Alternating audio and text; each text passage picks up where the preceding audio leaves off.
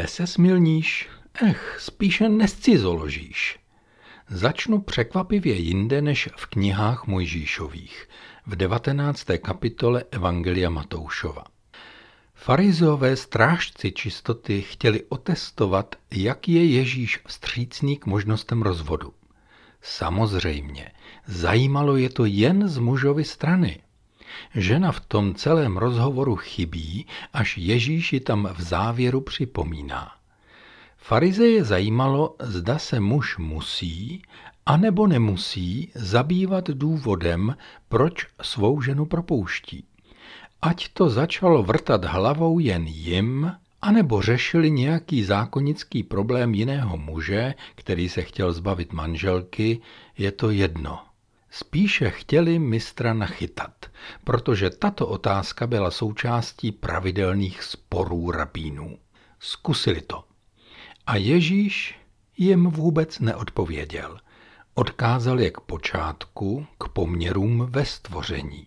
Neřešil motiv, ale podstatu. Co Bůh spojil, člověče nerozděluji. Ježíš s učedníky nemluvil o důvodech, ale postavil se za naději, že neexistuje muž, který by si vzal špatnou ženu. Určitě si nemyslel, že by někdo mohl být bezchybným partnerem bez potřeby zrání a růstu. Ježíš byl bez iluzí, že by některá manželství byla ideální a některá ne. Nezastával ani názor, že se k lepšímu manželství má člověk propracovat druhým pokusem. To by byl hospodin sám proti sobě. Začal si s Izraelem, zamiloval se a nemíní se rozvádět. Té své nevěstě dává deset slov lásky bez iluzí o její dokonalosti. Jakoby Ježíš opakoval slova, která dal hospodin do úst prorokovi Malachiášovi. Nenávidím rozvod, pravý hospodin, Bůh Izraele. Nenávidím ho jako plášť potřísněný násilím – praví hospodin zástupů. Chraňte se tedy a nebuďte nevěrní. Pánové se ale nedali a argumentovali Mojžíšem, že to on jim dovolil napsat lísteček a zbavit se ženy.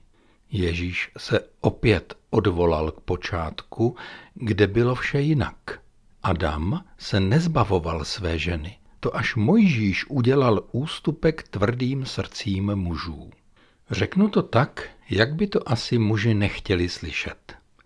Pokud jsi, chlape, začal žít s jinou ženou a vlezl jí do postele, jsi v cizím loži. Ve skutečnosti jsi zničil dvě manželství, to své, a pak se prosím tě nezatěžuj lístky, nemáš právo přenášet vinu na svou ženu. Pochop, má právo odejít. Samozřejmě má možnost také za tebe bojovat – a pak jsi zničil ještě manželství té ženy, v jejíž posteli jsi se našel. To je cizoložství na dvakrát.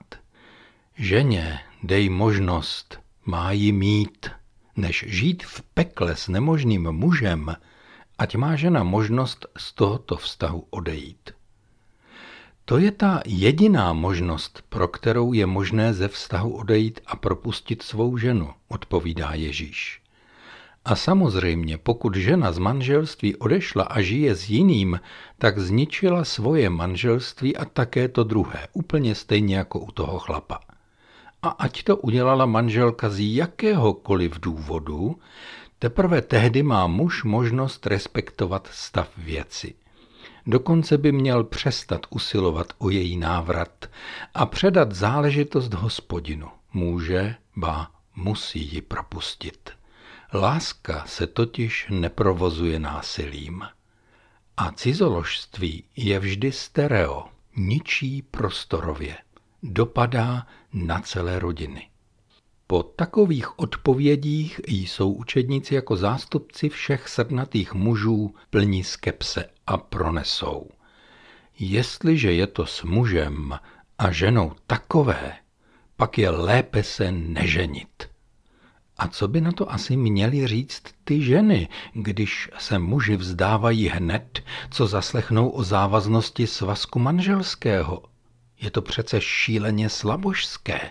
Pokud jsou muži takoví, no tak pak se radši vůbec nevdávat. Zpátky k mužům. Radši se neženit? V Izraeli je tahle chlapská zbabělost nepřijatelná. Muž má povinnost vstoupit do manželství, mít děti a nést za ně odpovědnost. Zmíněný Malachiáš argumentuje. Neučinil hospodin dva jedním? Měl přece ducha na zbyt. Proč tedy jedním? Šlo mu o símě boží. Hospodin chtěl děti. Evangelista Matouš hned po tomto textu zařadil rodiče, přinášející své potomky a Ježíše, žehnajícího jejich dětem. Učedníci byli plni svého zklamání z partnerského života v manželství a rodiče od Ježíše vyhazovali.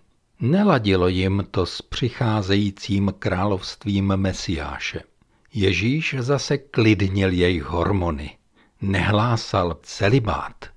Přece učedníkům už předtím na tu večerní skepsi odpověděl nezvykle širokým pohledem. Ne všichni pochopí to slovo, jen ti, kterým je to dáno. Někteří nežijí v manželství, protože jsou k tomu od narození nespůsobilí. Jiní nežijí v manželství, protože je nespůsobilými učinili lidé.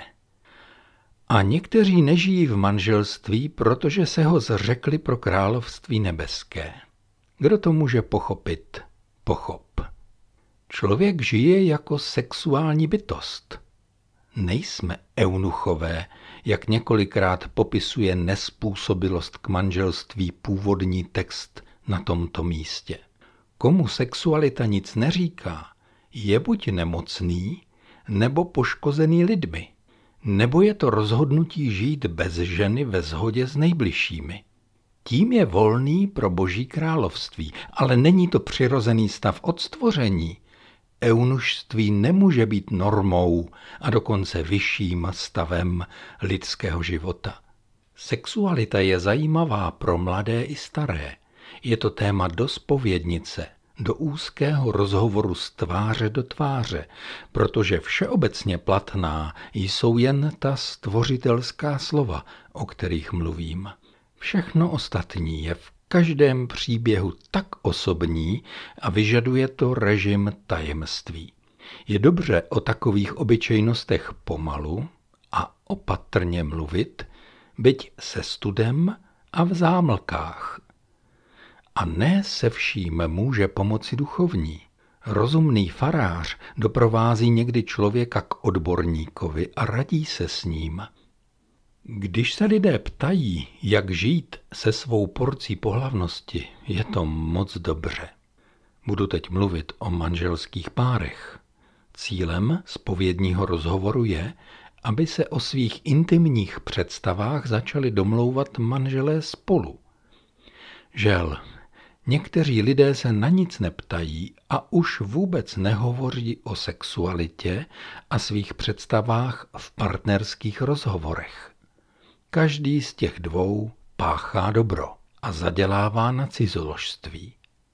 A tak se u tohoto slova z desatera o takových věcech musí mluvit a nikdy není pozdě s tím začít.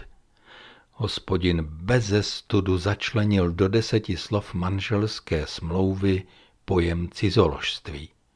Z dnešního pohledu je to neslíchaně nevhodné – ale milující ženich tu své milované rovnou říká, že on se chce bavit o všech touhách a sklonech naprosto otevřeně, protože cizoložství se dá předcházet a on bude tak dobrým manželem, že žena nebude mít potřebu cizoložství. A že je o čem mluvit. Jak žít s tím, co nás odlišuje od druhých a zároveň k těm druhým velice přitahuje. Pohlaví se nám tlačí mezi nohy, ale mělo by zůstat záležitostí hlav, zrušených, zvábených, ale přesto hlav, které zavelí právě včas. Se sexem je to všude jinak. Jsou rozdíly i v jedné rodině. Těžko se dají mechanicky zavést nějaké normy. Sexuální stránka života se týká jednoho více a druhého méně podle jiných pravidel. Pro někoho je chůze tímto světem pochodem kolem stánků na levnou krásu a svůdně sladkých billboardů. Všední den je cestou alejí ostřelovačů. Teology, řeholníky, kněze a kazatele nevýjímaje. Někomu je manželství pro změnu procházkou v aleji Sfink, protože všechno, co se týká pohlaví, takové lidi nechává chladné a jsou zaujati mnoha jinými starostmi. To je jedno rozdělení. Jiné dělení je zase jako u předchozího šestého slova z desatera na ty, kdo se ptají, co všechno je také smilstvo, tedy cizoložství. Takoví se ptají s pocitem úzkých mezí a ničí je, že budou někde a při něčem přistiženi. Pouze odhalují rozsah toho, co svědčí proti nim. Nepochybují ani trochu o své vině. Dívají se do země, nepečují o sebe, záměrně se zanedbávají, bojí se trestu a zároveň nenávidí svoje sklony. Je to fuj, ani mluvit se o tom nemá. Jediný způsob, jak se s tím vyrovnat, je nepřiznat si, jak moc mě to vábí. Ale to nepomáhá. Mluví tedy o tom s odporem, hnusem a povýšeně. Ženy nemají periodu, ale mají krámy a tak dále. Chlapci nenávidí svůj nepořádek, který zbývá po každé rozkoši. Špína, jed a hřích. A jsou s tím rychle hotovi. Však Ježíš mluvil o odporu vůči svému tělu. Lepší ztratit ruku, oko a celý život, než království boží. A pak jsou zase ti, co se ptají, co všechno už považujete za smilstvo. Hm, co ještě můžu? Takoví lidé jsou připraveni k revoluční obraně evolučních práv. Žijí s pocitem širokých mezí. Pro tuto skupinu je charakteristické, že provádí brilantní úniky. Hele, boží slovo v desateru vlastně říká nescizoložíš.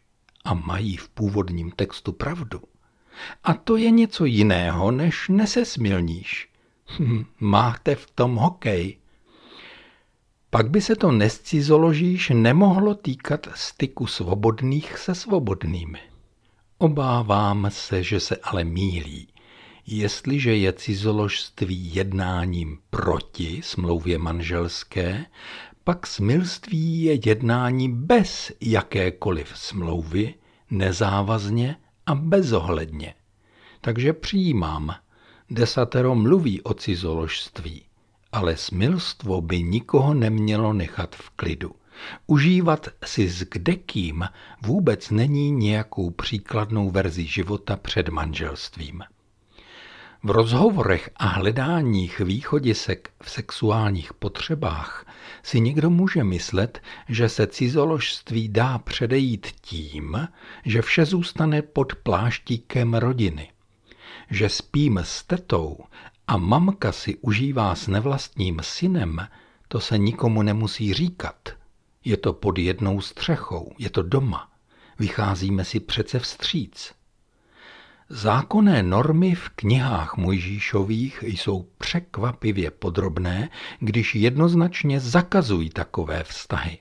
Jednoznačně se zákon hospodinův vymezuje proti právu první noci a jiným kultickým a kmenovým zvyklostem z našich původních kultur. To je smilstvo či nečistota, o kterých v tomto slovu desatera není řeč přímo – Lépe je hledat v posledním slovu z desatera o žádostivosti.